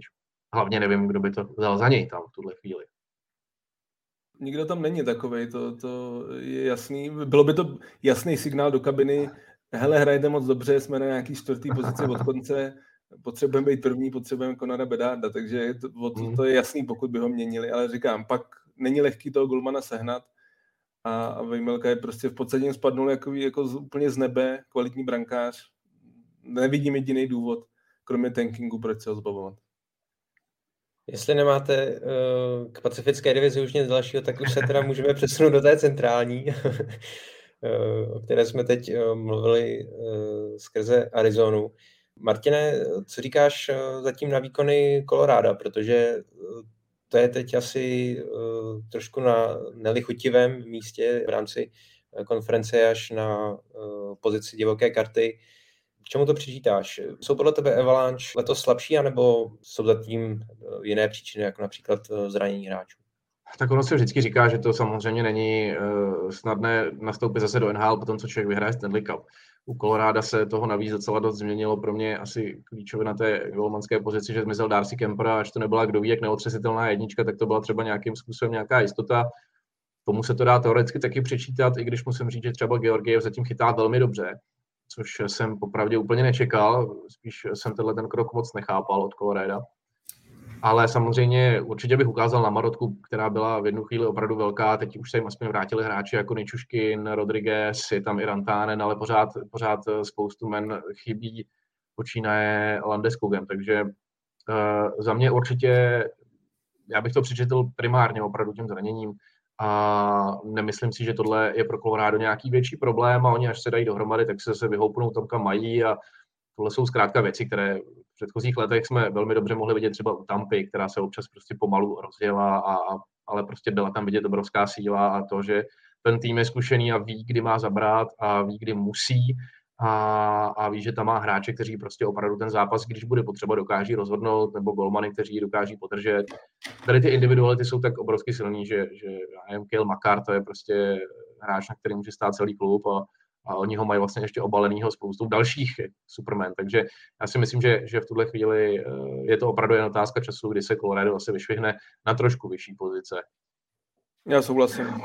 Otázka zranění, otázka možná nějaký z kraje sezóny, nějaký motivace, přece jen už vyhrajete Stanley Cup, tak to není úplně jednoduchý, ale já se o Colorado nebojím, já si myslím, že i když půjde, i kdyby šlo přes wildcard, nebo prostě byli někde ve spodní části těch postupujících, tak jim to může být jedno, jestli začnou doma nebo venku. To si myslím, že je v playoff skoro irrelevantní dneska a, a že to bude strašně jako nebezpečný tým, takže McKinnon se má vrátit po Vánocích, a Landeskuk někdy v půlce ledna a pak se ten tým jako ještě více rozjede. A oni nehrajou jako špatně, oni jako většinou soupeře přestřílejí, pře, přehrajou, ale, ale prostě chybějí tam klíčoví hráči Mekonu a Landeskuk, jsou prostě super hvězdy, chybí dlouho Kuškin, takže, takže ten tým půjde, půjde nahoru, vůbec bych se mě nebal. No a dál vlastně v té centrální divizi asi za mě nejvíc viditelný kluby, kteří jsou, kteří jsou úplně nahoře a úplně dole toho Chicago je to, je to pro mě trošku smutný to sledovat, ale zase na, na druhou stranu, už jsme tady o tom mluvili, krásně to ukazuje takový ten, ten hokejový cyklus života. Oni vlastně si odbyli to svoje, vyhráli si ty Stanley Cupy, byli nejlepší tým určitý, určitý dekády, byli úplně neskuteční a teď je prostě potřeba to rozpustit a začít zase od znova. Je mi líto tam sledovat uh, Jonathana Tavesa a Patrika Kejna, věřím tomu, že musí být neuvěřitelně otrávení a vlastně je to asi pro ně spíš takový čekání na trade a, a takový ten opravdový potom start toho Chicago, kde to budou muset vzít opravdu, opravdu úplně od začátku. A No a to si myslím, že přijde určitě hodně brzo. Obrovskou radost mám samozřejmě z Dallasu, že to tam funguje, jak to má, a že Jake Ettinger taky potvrdil vlastně tu formu z playoff a hlavně, že, že se trošku probrali i ty veteráni, že, že zase Jamie Ben ukázal, že ještě, že ještě něco dokáže. Asi pamatuju Matěj, jak to tady naposledy vyplísnil. A, uh, ale musím říct, že dost popravdě, protože už jsem úplně nečekal, že, že by se u něj třeba mohl objevit takhle, takhle jakoby eh, sezóna, že, že bude pomalu držet bod na zápas, takže za ty předchozí roky si tu kritiku 100% zasloužil ale je dobře, že vlastně tam uh, došla i ta sada těch mladých. Dost jsem byl překvapený, jak rychle se rozehrál Jason Robertson, který se vlastně do poslední chvíle hádal o smlouvu. Vím, že to je pak velmi těžký naskočit a, a spoustu těch hráčů, těchto těch vlastně RFA, kteří naskočí po létě, kde, kde diskutují o smlouvě, mají problém se do toho dostat, takže k tomu tam Dallas má jména jako Hintz, Heiskanen a tak dále, takže, takže to si myslím, že by do budoucna, do budoucna mohlo být dobrý. A pořád tak trochu sleduju situaci ve Winnipegu. Doteď jsem nepochopil, uh, proč vlastně Blake Wheeler přišel to kapitánský C a popravdě jsem si trošku myslel, že to tu kabinu víc rozhází, ukázalo se, že asi ne. Takže, takže pravděpodobně asi, asi dobře pro ně. A spíš uh, jsem trošku zvědavý ještě, co bude z Blues, uh, od kterých tuhle chvíli absolutně nevím, co čekat. Viděl jsem, že Jordan Bennington Uh, taky zatím nemá úplně tu nejlepší sezónu a, a většina hráčů Blues se drží uh, úplně u dna, třeba statistiky plus minus celé NHL, v čele s lidmi jako Tory Krug, Jordan Kairu a Ryan O'Reilly, tedy vlastně s těmi oporami. Ale zase jsou to Blues a viděli jsme to před pár lety, kdy byli v lednu na, na dně a, a, a v červenu na vrcholu. Takže, takže kdo ví. A trošku víc čekám od Nashville, ale myslím si, že se ještě zvedne. Mě teda Nashville hodně nebaví letos. Loni, loni byl pro mě největší překvapení, protože všichni ty hvězdy nebo za dobře zaplacený hráči měli životní rok, jak Matt Duchesne, Ryan Hansen, Filip Forsberg. A právě třeba Filip Forsberg je pro mě jako velký zklamání letos. Jako nehraje dobře, klesá mu ice time, kolik má těch sedm gólů.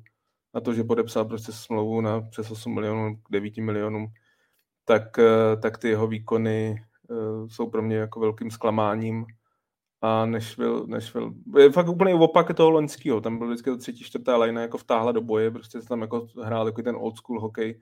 A ty hvězdy se přidali, začali dávat góly. A, a Nashville byl zábavný letos, je to pro mě jako jeden z nejdůležitějších týmů.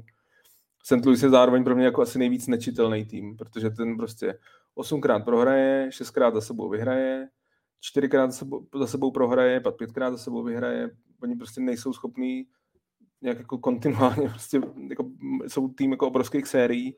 Vůbec nevím, co tam bude dít. Joe Renner, O'Reilly končí mu smlouva, hodně se spekuluje o případném tradu, protože by to byl jako hráč, který by týmy favoriti na Stanley Cup mohli mít jako obrovský zájem, protože to prostě prověřený hráč, Conn Smythe Trophy winner. Takže to, to je pro za mě jako věc, na kterou sledovat. Tak Armstrong, generální manažer, fakt si myslím, že si tak jako každý den ráno vstává, říká si, jako jestli to odstřelí, anebo jestli tomu ještě bude trpělivý, jako byl třeba 2018, kdy v lednu byli nejhorší a pak vyhrali Stanley Cup, takže z tohohle hlediska St. Louis to, a co se týče Dallasu, jo, musím uznat, musím se omluvit Jamieu Benovi, protože už jsem nevěřil, že, že v tohle so, v sobě má, ale jemu hrozně prospělo, že hraje s těma mladýma hráčema, s Johnsonem, uh, Tyler Delandria s ním hrál čas, teď myslím, že Mason Marshman, tyhle ta mladá krev si myslím, že ho jako hodně oživila i Taylor Sagan nevypadá vůbec špatně a Dallas, já jako před nima smekám, mně se strašně, my tady mluvíme často o tom rebuildu, že, že Chicago jde do, ta, do totálního eh, Vancouver, jestli se ho to čeká a takhle. Mně se prostě hrozně vlastně líbí, co Dallas udělal, nebo co třeba zvládnul Boston, že v podstatě jako zůstal konkurenceschopný a zároveň prostě dokázal skvěle nadraftovat v pozdějších kolech, nebo na konci prvního kola, nebo v druhém, třetím kole samozřejmě už jsem tady zmínil, myslím minule, nebo před minule ten, ten draft prostě Miro Heiskinen, Jason Robertson a uh, Jake Ottinger, tohle, tak, tohle je podle mě možná nejlepší trojka na draftu e, jako vůbec v historii, prostě mít jako v prvních dvou kolech takovýhle tři jackpoty, to, to, to, to totálně změní tu celou tu franchise, že nemusíte jít do pětiletého utrpení, kdy získáte superového střelce, prvního beka a budoucí brankářskou hvězdu. To prostě to je, to je něco neuvěřitelného klobouk dolů před nimi a právě i hráči jako Wyatt Johnson, který si myslím, že taky má jako vel, velmi skvělou budoucnost před sebou, tak pomáhá tomu, že vlastně jako Dallas není v žádných problémech a i se, se stárlejma hráči, jako je Ben, jako je Pavalsky, který ho který prostě hraje pořád fenomenálně, tak uh, jako je Sagan, který prostě po tak těžkých operacích, tak jsou schopní být konkurenceschopní a myslím si, že prostě na tom západě, který není tak přesvědčivý, tak patří prostě k jedním z favoritů. Já k tomu nemám vůbec co dodat, protože eh, se to schrnuli perfektně. Eh, myslím si, že ta centrální divize je hodně otevřená, tam to skutečně může dopadnout všelijak. Nashville skutečně po tom eh, slibném startu v Praze je velkým zklamáním podle mě. Ani, ani Jose Saros asi nemá takovou formu jako, jako loni a, a je, to, je to znát.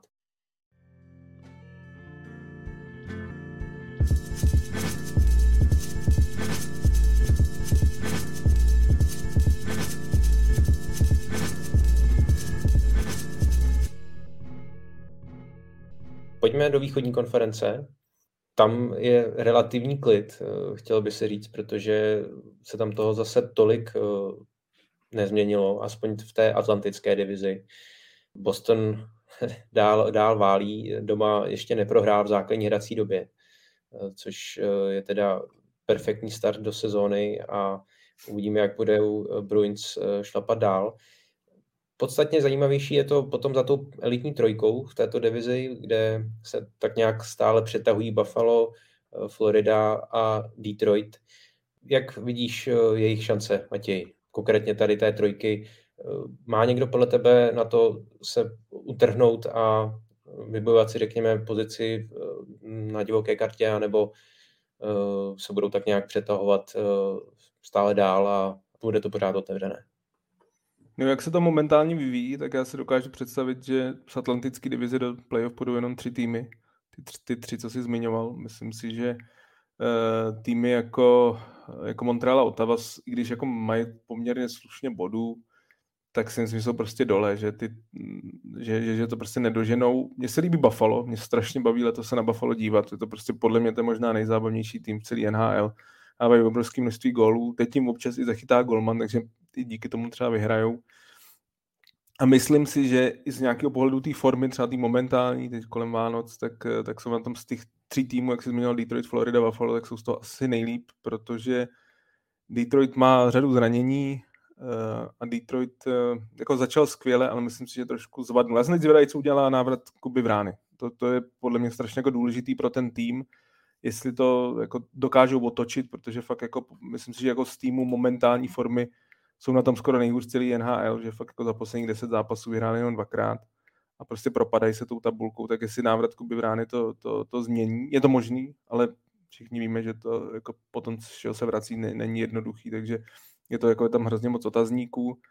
A bude to i z, jako znamenat, co bude s Detroitem dál, jako jestli prostě budou zase jako tak rozprodávat jako v posledních letech, nebo jestli budou bojovat o to playoff. Já bych v tuhle chvíli si vlastně asi vsadil jako nejvíc ty boje na to Buffalo, ale nemyslím si, že to playoff udělá. Já si fakt myslím, že to je letos tak, že ta, ta metropolitní divize může opanovat jako pět týmů a, Atlantická prostě v tomhle, v tomhle utře, protože Otava je pro mě zklamání, když teď hraje líp, no, teď to takrát prohrála, ale, ale měla teď jako lepší zápasy, ale taky je tam řada zranění, a, a asi Florida, která je vlastně nejzajímavější z těch týmů, tým, který loni vyhrál celou základní část. Já jsem jako předpovídal před sezónou, že to bude tuhej boj před, pro, o playoff, že, že prostě si myslím, že tam ten pokles formy bude, protože přišli po řadu hráčů. Sice Matthew Tkačak se jim neuvěřitelně povedl, hraje jako možná ještě líp než loni, nebo minimálně srovnatelně jako loni. Ale Alexander Barkov vynechal kvůli nemoci několik zápasů, teď má nějaký problémy s kolenem. Ten tým dostává velké množství gólů obrana nehraje dobře. Eh, třeba obrana Forsling, jak byla ty analyticky jako velmi chválená, jak je jako ofenzivní, ona je velmi dobrá vepředu, ale to, co občas, když si je zapnete, dělají v defenzivě ve svém obraném pásmu, tak to je někdy až komický, že to není skoro na úrovni NHL. Fakt jako dostávají velké množství gólů, obrovské prostě nahoru dolů. Spencer Knight měl nějaký zranění. Florida pod Polem Morrisem zatím prostě je to tým, který není schopný vyhrát tři zápasy v kuse. Jsou, jsou takový jako jednou porazí silný tým, pak spláchne slabý tým. Člověk neví, co si o nich myslet. A já si myslím, že to může stát playoff. Že tím, jak hraje týmy jako, jako Washington, který se zvednul a vrací se jim teď hráči, jak hraje Pittsburgh, jak hraje jak hraje Islanders, si myslím, že, že, můžou, že můžou o to playoff přijít a prostě z Atlantický jít jenom tři. Ale doporučuji koukat na Buffalo. Fakt je to zábavný. Tage Thompson je nová superstar ligy, strašně zábavný hráč. při postavě Erika Lindrose prostě mít takový ruce, jako on má, to je klobouk dolů. A na Buffalo se jako hrozně hezky dívám. Ta první lajna hvězd a druhá lajna jako mladíků je strašně zábavná, doporučuji si je pustit. Když si k tomu vlastně vezmeš, co mají v bráně ještě, že jo? Právě. Craig Anderson, tomu strašně fandím, že tam prostě pořád je a, a je schopen opravdu se držet. To je, to je neuvěřitelný. Buffalo teda je obrovský překvapení, na druhou stranu už, už to bylo taky asi otázka času, kdy se, kdy se zvednou. Rasmus Dálin hraje fantasticky a, a i Jeff Skinner to byl další člověk, u kterého jsem si podobně jak Jamie Benham nebyl jistý, jestli se ještě vůbec někdy dostane do nějakého herního primeu. Takže tohle je super. No. Mě trošku mrzí, že se zasekl ten Detroit, a, protože ty mě bavili od začátku vlastně a líbí se mi, jak je ten tým složený, takže doufám, že to je jenom nějaká krize a zase se zvednou, eventuálně třeba i s pomocí Jakuba Vrány. A, ale přijde mi, že tam prostě chybí několik uh, osobností a jejich příspěvek, který třeba by měl být výrazně vyšší. A v tuhle chvíli je to třeba za mě Moritz Zajder, který má dva góly a statistiku minus 16, což prostě se ukazuje, jak, jak těžká vlastně kolikrát pro nováčka je ta druhá sezóna v NHL. Takže na to jsem ještě hodně zvědavý. Jestli se z toho zvednou, a teda klobouk dolů, nevěřil jsem ti, když si typoval před sezónou, že Florida bude mít problém, ale, ale problémů má teda víc než dost. A, a e, myslím si, že by bylo třeba i nějak konečně vyřešit třeba tu golmanskou situaci, i když e, absolutně žádný řešení tam v tuhle chvíli nevidím. To se bude řešit těžko. To se bude řešit těžko, přesně tak, protože kdo si vezme obrovskýho, že jo, s touhle smlouvou a jako zbavit se Najta, to by udělal jenom šílenec. To kdyby tam byl Mike Milbury možná třeba na pozici generálního manažera, ten by to zvládnul ale, ale to teda, myslím si, že mají před sebou spoustu práce. Když, když třeba ta sezóna nevíde a nebude playoff, takže že by tam mohl být docela průvar. Vojtěch Krýza se ptá, eh, jestli je podpis Tage Thompsona totální styl. No je, je. Jako v tuhle chvíli s tím gólovým. A jedna věc je, že dává ty góly, že vlastně navázal na tu loňskou sezonu, která byla průlomová pro něj a všichni se tak jako klepali na čelo, že proč dostal po jedné skvělé sezóně takovýhle peníze, ale on zase už není tak mladý, že mu není prostě 21, on už má, je, je mu ten rozjezd a myslím si, že to hodně přikláním k tomu prostě, jak je obrovský, že je to dvoumetrový chlap, úplně se jako vymyká v NHL, tak ten jeho rozjezd té kariéry byl pomalejší, teď, teď je to asi dva dny zpátky, kdy vylezla zpráva, že Buffalo před dvouma rokama ho nabízelo za pátý kolo v draftu, protože už prostě nevěděli, co s ním a vlastně ten trade za Reno O'Reillyho jako pak dopadl jako totální fiasko, protože Vladimír Sobotka a Berglund se jako v podstatě už nechytili v Buffalo a, rychle odešli, tak, tak je to trošku komický, protože dneska fakt klobouk dolů před ním, jak hraje a říkám, nejsou to jenom góly, on jako je skvěle technicky vybavený, prostě při této postavě hrát, mít ruce, jako má on, je, je, je, je fakt jako neuvěřitelný. A pro mě fakt je to jako momentálně jeden z nejzábavnějších hráčů, protože mi tak jako i trošku připomíná ty vlastně staré doby, kdy, kdy, kdy prostě, ne, nechci říct, že mi připomíná Lindros, je to určitě ne, protože Lindros byl prostě tvrdák, byl jako strašně důrazný hráč, to teď v tom se není. Ale Lindros byl i šikovný hráč. Ne, nebyli to jenom, že by prostě jako bo, bortil ty soupeře, ale měl šikovný ruce při té postavě. A to, to, v tom se mu teď v tom se jako vyrovná. Protože fakt jako podívejte se na jeho góly, dali kolik, 25, 26 a z toho podle mě 15 je prostě highlight, kdy prostě si tamhle projede mezi dvouma bekama, prostě vychutná si golmana. Fakt, fakt se jako na ně hezky dívají, mají velmi dobrou přesilovku. Hodně to samozřejmě dělá Rasmus Dalin, který momentálně je podle mě určitě v konverzaci na Norris Trophy, jako jeden z nejlepších beků, beků ligy. A je to, jak jsme říkali, jsme se tady často za ty léta už ty tři, čtyři roky dělali z Buffalo srandu, ale je to otázka času. Myslím že to tam fakt vzali už konečně za dobrý konec. Eh, Doni Granato kouč eh, dělá dobrou práci, mě se občas baví jako sledovat ty videa po zápase, jak, se, jak vypadá to prostředí v kabině, ono to hodně řekne třeba o tom týmu. A vy vidíte, že tam jako dobrá chemie, že tam je jako řada mladých talentovaných hráčů a, mají další na cestě, to je taky to, že mají jako řadu zajímavých hráčů v eh, AHL, takže pro mě jako Buffalo je zajímavý ten až jako dlouhodobě se vyřeší golmanská otázka, tak, eh, tak si myslím, že to bude jako velmi nebezpečný tým. Já jenom teda úplně nevím, jestli vyloženě ten trade bych nazval fiaskem, teda popravdě, protože zase na druhou stranu St. Louis sice získal jenom Ryana O'Reillyho, ten ho zase dotáhl ke Stanley Cupu a, a, a Buffalo, jasně, no, vlastně z toho, teď až se vlastně ukazuje, že, že, že, že vlastně aspoň něco z toho získali díky tomu Tage Thompsonovi, no.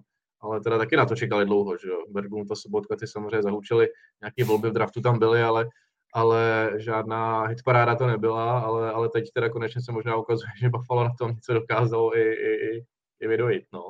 No, no, jako z pohledu Buffalo to čtyři roky, nebo tři, čtyři roky vypadalo jako totální fiasko. A teď se to srovnává a zase, samozřejmě, pokud jste vyhráli Stanley Cup a ještě ten hráč, pro který jste tradovali, má Conn Trophy, mm, tak jste mm. jasný vítěz toho tradu. To jako je nediskutovatelný.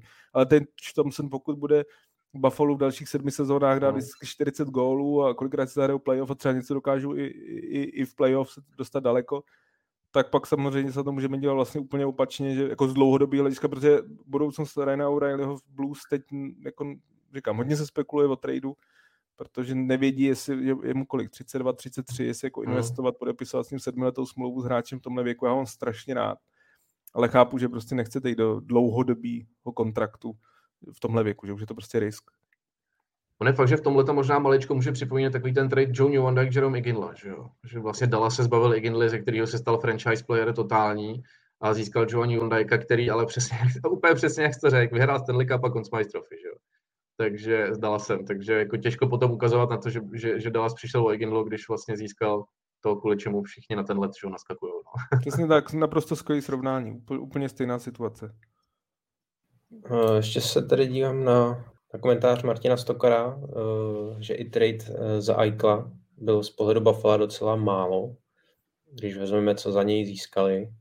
Fakt je ten, že ono to velmi často je taky o tom, když, když třeba ty manažeři ví, že nějaký klub se potřebuje někoho zbavit, tak se taky vyjednává asi v tomhle směru potom v tomu klubu trošičku hůř, takže prostě vezmou nejlepší nabídku, ale to neznamená, že je nějak eh, super bezvalákavá. Ačkoliv třeba Alex Tak teďka hraje velmi dobře, a, ale Jack Eichel je Jack Eichel. A samozřejmě ukáže se, taky je vidět, že on má hodně potíže se zdravím a může se klidně taky stát, že, že za pár let to bude hráč, který bude pomalu třeba v těch končit kariéru.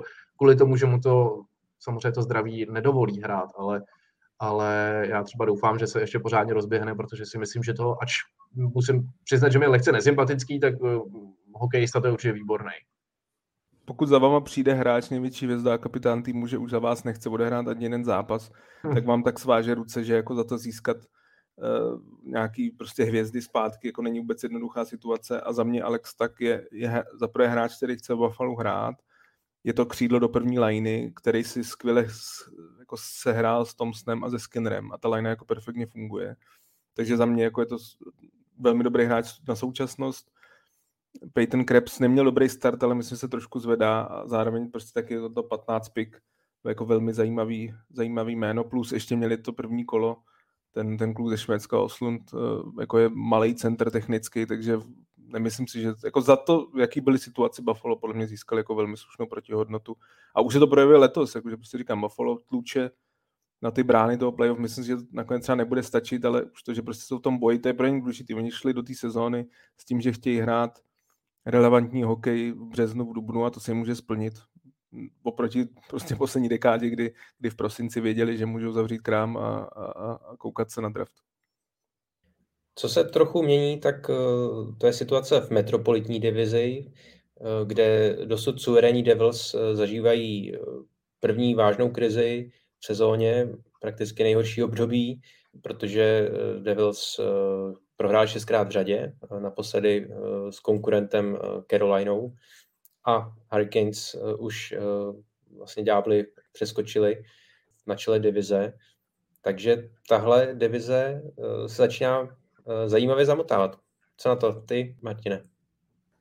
Eh, já si myslím, že to trošičku bylo očekávatelný, maličko. Eh, Devils odstartovali fantasticky, byli, byli v laufu a myslím si, že na čase, aby se zvedli, ale, ale že to u nich bude spíš takový ten, takový ten, takový ten postupný vzestup, že oni se tak jako začnou prokrádat do playoff a vůbec bych se nedivil, kdyby v příštích sedmi letech prostě byli v každých vyřazovacích bojích třeba. Jak se jim pak bude dařit dál, to se uvidí, ale ale myslím si, že tohle tempo se udržet nedalo. Teď jde samozřejmě o to, jak eh, tu krizi zvládnou, jak si s tím ten mladý tým poradí. Eh, je vidět, že několik těch hráčů opravdu vypálilo na tom start, startu. Jasper Brett měl vynikající start a, a, a asi to prostě bylo v tu, v tu chvíli neudržitelný, ale i tak si myslím, že Devil se přes tohle to přenesou a už to tam mají vlastně složený docela dobře, je tam i spoustu takových těch uh, méně výrazných men, který odvádí vynikající práci. Uh, mě třeba obrovsky překvapil uh, Jonas Siegenthaler, který přišel z Washingtonu, který má vynikající defenzivní statistiky a to jsou přesně takový ty obránci, jak Matěj nedávno navrhoval, že by se neměla udělovat cena nejenom pro nejlepšího obránce, ale zároveň i pro nejlepšího defenzivního obránce, protože tohle jsou fakt borci, kteří odvedou spoustu práce a není to tolik vidět, protože, protože prostě je atraktivnější, když k tomu dávají góly, že jo. A, takže ten tým si myslím, že, že je dobře připraven a samozřejmě bude důležité i to, jak se povede dál Vítku Vaněčkovi, protože, protože většinou se mi tak jako trošku pozdávalo, že takovou tu část sezóny od října do prosince mýval vždycky o trošku lepší než, než, než tu jarní. Takže eh, doufám, že to se nebude potvrzovat a že mu to bude, že mu to bude líp a líp stejně jako celým týmu. Carolina to je z mého pohledu zase někde úplně jinde, protože tu si myslím, že já už před startem sezóny jsem otypoval na finále a to je vlastně hotový tým, který, který z mého pohledu prostě uh, nemá limit v tuhle chvíli. Jediný problém, nebo ne problém, ale jedinou nejistotu vidím vlastně v brankovišti, protože já jsem spíš zastánce toho, že by tam měl být golman, který ten tým prostě táhne. A teď tam vlastně jsou nejenom dva docela slušní golmani, ale vlastně s Kočetkovem, který vylétl vlastně od nikud, jsou tři. A to občas může dělat neplechu, protože pak přijde playoff, kde potřebujete stabilního rozchytaného borce a najednou, najednou tam je prostě jeden, pak chytá druhý, teď ta nejistota, mají to v hlavě, tým to má v hlavě a může to prostě ten kup vlastně nepodpořit. Takže se uvidí, ale, ale vzestup eh, Caroliny nahoru, to mě vlastně vůbec nepřekvapilo. Moc mě těší, jak se daří Pittsburghu, což byl tým, který jsem vlastně, když byl v těch nejlepších letech, ne úplně zrovna fandil, ale líbí se mi, jak ty veteráni drží pohromadě, jak neuvěřitelně prostě pořád hraje Sidney Crosby, eh, který mu je prostě 35 a, a je fantastický a s průměrem víc než bodu na zápas s Malkinem a s Letangem, to je nádhera. Jsem hlavně rád, že, že, že ten návrat Krise Letanka proběhl v pohodě, to jsou věci, které samozřejmě on sám musí vědět, jak k tomu přistoupit a co si může k tomu tělu dovolit a ne. Já bych se možná i bál třeba už potom naskočit na led. Ale je super, že zpátky, je super, že tam jsou vlastně pořád všichni tři, hrajou spolu kolik, 15-16 let, to je prostě neuvěřitelný.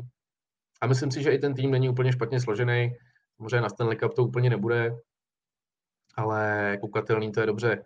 Za mě pořád velkým favoritem jsou Rangers, kterým věřím, ačkoliv taky mají občas trošku takový výkyvy a zatím Igor Šestorky nepřevádí asi přesně to, co se vyloženě od něj čekalo po té, po té minulé sezóně. A no, Columbus to je, to je, to je něco, co jsem třeba popravdě úplně nečekal. Uh, Johnny Goodrow se asi hodně, hodně drbe teďka na hlavě za, za tohle rozhodnutí. A nevím, asi je tam potřeba spoustu věcí změnit, počínaje golmanskou situací, a, ale nečekal jsem, že to bude až takhle špatný, popravdě. Přemýšlím, co dodat, protože já souhlasím s Martin, já jsem jako Karolíně taky ohromně věřil, taky je to můj jako adept na, na finále Stanley Cupu uh, z východu a zároveň ta situace v brance, já jsem si tomu hodně napomí, napomáhá ten zdravotní stav Freddieho Andersona, který já nevím, jestli už se na někoho momentálně můžou spolehnout, že? protože loni prostě chytal skvěle a pak se zranil před playoff, což je u mě tak jako tradiční, a to nechytal a teď, teď je zase zraněný a myslím si, že Kočetkov, který je jako velmi dobře podepsaný do budoucích, že to je vlastně budoucnost toho týmu a že teď jak chytá, má kolik z posledních deseti zápasů, osm vyhrál, má naprosto skvělý čísla, hodně tomu pomáhá, jako za jakou obranou chytá, ale, ale myslím, že to jako budoucnost a vůbec mě nepřekvapilo, kdyby s tímhle Golmanem šli i pak do playoff, že, že prostě za mě Carolina je prostě tak strašně silný tým a, a on vypadá spolehlivě, jakože co jsem na něj tak jako četl o něm, tak, eh, tak tam spíš jako pijou jenom chvály, takže v Karolíně tam je všechno pozitivní. U Devils jsou vlastně s tebou se to nedalo udržet, no, když vyhráli 13krát za sebou, to, to je fakt uh, tak velký číslo, že to je jasný, že musí přijít pokles, ale je pravda, že šest zápasů už teď běží, že je alarmující, že už uh, těch proher přibývá ale myslím si, že jako to nebude, nebude stát playoff, protože pořád mají jako nahráno. Eh, já tam pořád vidím to, že tým metropolitní divize, jak jsem zmiňoval, je silnější, že to zvládne pět týmů a že se jako, že spíš ta atlantická jako v tomhle bude tratit, nebo aspoň to tak v tuhle současnosti vypadá a za mě prostě některé týmy v atlantické divizi jsou tak nepřesvědčivý, že bych jako si vsadil na ně. Pro mě jsou docela překvapení, nebo překvapení. Já pořád nevím, co si vlastně myslím o Islanders. Tam jestli to je jako fakt jenom Sorokinem, který prostě je naprosto fenomenální golman. ten tým jako je trošku lepší než loni, ale jako taky občas jsem, teď jsem viděl jeden nějak zápas, kdy, kdy hráli fakt jako naprosto příšerně. Jo, s Arizonou to bylo, kdy hráli právě v Arizoně v té v hale a, a hráli jako fakt jako hroz, hrozně nedalo se na to dívat. A fanoušci pak hodně nadávali, jako ať už se vyhodí lů a ať se to celý odstřelí, že to nemá jako budoucnost. Takže jako na Islanders jsem zvědavý, jestli to udrží.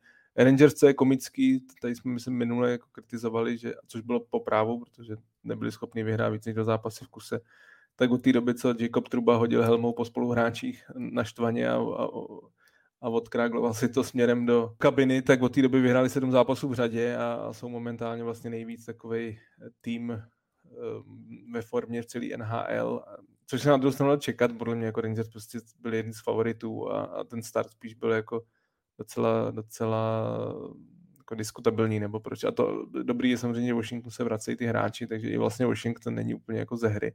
Nebo naopak vůbec není ze hry, myslím si, že jako má, má velkou šanci a, a pak to naposledy, asi bych zmínil to jméno Chris Letang, klobouk dolů před ním. Pro mě je to jeden z nejoblíbenějších hráčů v NHL. Dlouhodobě vrátit se po druhý mrtvici, i když naštěstí tady ta prej nebyla ani zdaleka tak nebezpečná, tak jako první, ale vrátit se po 12 dnech hrát zápas NHL, hrát tak, jak hraje. Já nevím, jestli jste teď viděli ten jeden obraný zákrok, co měl v tom jednom utkání, kdy prostě on je, on je fakt, za mě to je jeden z nejlíp, paradoxně, když měl řadu zranění během kariéry, tak co se o něm říká, jak je to jeden z nejlíp fyzicky připravených hráčů pro NHL, on je fakt jako fitness šílenec, který, který prostě, i proto vlastně s ním podepsali tu dlouhodobou smlouvu, oni fakt věří, že on je schopný si udržet tu úroveň fakt až do čtyřicítky. A já, já před ním jako uh, smekám to, to, jak hraje. I, i přesto, že třeba překoná strach se prostě vrátit, protože prostě mrtvice není sranda a, a klobouk dolů před ním, takže jako je, mimo osobně přeju a Pittsburgh souhlasím s tebou, prostě Crosby pořád taky hraje na fenomenální, fenomenální úrovni. A tak ten tým, já jsem, že loni a předloni jsem je pohřbil, ale to jsem jim věřil, protože si myslím, že jako na papíře jsou silnější než v té loňské sezóně, že tam přišli posily, že Jeff Petry, Honza Ruta jsou prostě dobrý doplnění ty Vím, že to jsem tak zaznamenal teď fanoušci Penguins. Eh, já jsem od zápasu neviděl, že se hodně stěžují na Briana Dumolina, že hraje špatně, tak, tak nevím, co je na tom pravdy, ale, ale jinak, eh, jinak si myslím, že ten tým prostě má svoji kvalitu a neměl by v playoff chybět. Tam je potřeba už zase po letech prostě vyhrát nějakou tu sérii, protože to se prostě dlouho, dlouho nepodařilo dostat se dál. A přiznám si, že vlastně uh, jako za ty léta, tím, jak už je to taková ta stará grupa, tak te, teď bych jim i přál, aby se jako někam ještě dostali, aby prostě zase jako je to prostě po letech, tak aby něco v playoff dokázali, aby to nebylo prostě jenom první kolo a konec, ale by, by měli nějakou jako delší, delší to. A co se týče Kolumbusu, tam se trefil Martin přesně, jako ta, ta, největší otázka je bráně. Já jsem myslel, že Elvis Merzlikins je prostě budoucí, dokonce i hvězda brankářská. Já jsem si fakt, že fakt jsem, a, a teda co, co, jak chytá, já, já si myslím, jeho muselo podle mě hodně poznamenat ta smrt toho, toho, toho spolu, spoluhráče, brankáře, i ten, ten, ten osobní příběh, prostě jak to, to, to, podle mě musel s ním jako totálně zamávat, protože to je golman, který jako měl ty první sezóny v NHL, měl neuvěřitelně našlápnuto, mně se strašně líbil, jak když měl tu jednu sérii, že jak nedostal snad tři, čtyři zápasy v kuse gól, jo, byl naprosto fenomenální a letos prostě on je jako nejhorší golman NHL, má nějaký zdravotní problémy do toho. Columbus celkově, jako teď jsem zranil ještě Bungener, lídr že, toho týmu, tak ten teď na operaci s prstem, takže bude chybět měsíc, tam je obrovské množství zraněných hráčů a, a tady to jako vlastně tím, že a, a samozřejmě situace kolem Kuby Voráčka, který asi jako zřejmě, já kdyby si měl typnout, tak si už jako v neobjeví, tak, eh, tak ta situace je prostě jako ohromně těžká. A tady vlastně bych chápal naprosto to odstřelení té sezóny v takhle jako generačním draftu, že by to prostě zabalili, vytradovali hráče a, a snažili se mít prostě co největší hvězdu na draftu, protože ty, ty mladíci, co tam letos budou, na to opravdu stojí. Je to, je to prostě fiasko a z pohledu Gudrova samozřejmě to asi není jako jednoduchý, když podepíšete. Jako peníze dobrý, ale ty mohl mít i kdykoliv jinde, ale prostě ta budoucnost toho týmu dlouhodobě nebude do, špatná, ale ta krátkodobá je prostě velmi špatná a bolestivá pro fanoušky Jackets.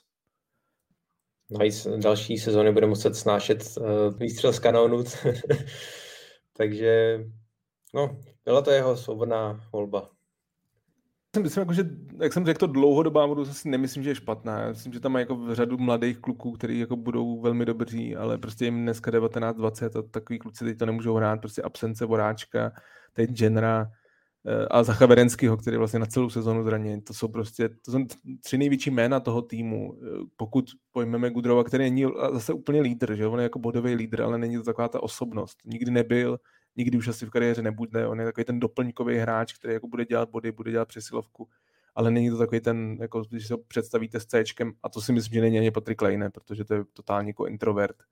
Takže taková ta, ta pozice toho líderství se v podstatě z té kabiny teď naprosto vytratila. Nejsou v lehké situaci. A vám to říkám, ta situace kolem Golmana, to je, to je, to je smutný příběh. Já myslím, že jsme to probrali zase eh, dost a dost. Eh, z dnešního Hockey Focus podcastu eh, je to všechno. Matěj a Martina, díky moc za vaše komentáře, názory a dnešní debatu. Já díky za pozvání a samozřejmě díky všem za pozornost. Já taky děkuji za poslech a dneska to bylo trošku peprná, peprná debata, tak snad příště asi nějaký klidnější témata. A díky taky vám, že nás eh, sledujete a posloucháte. Připomínám, že naše podcasty najdete na webu čtsport.cz, ve všech podcastových aplikacích nebo na YouTube. Mějte se fajn, pěkné svátky, všechno nejlepší do nového roku a po novém roce zase UNHL. Ahoj.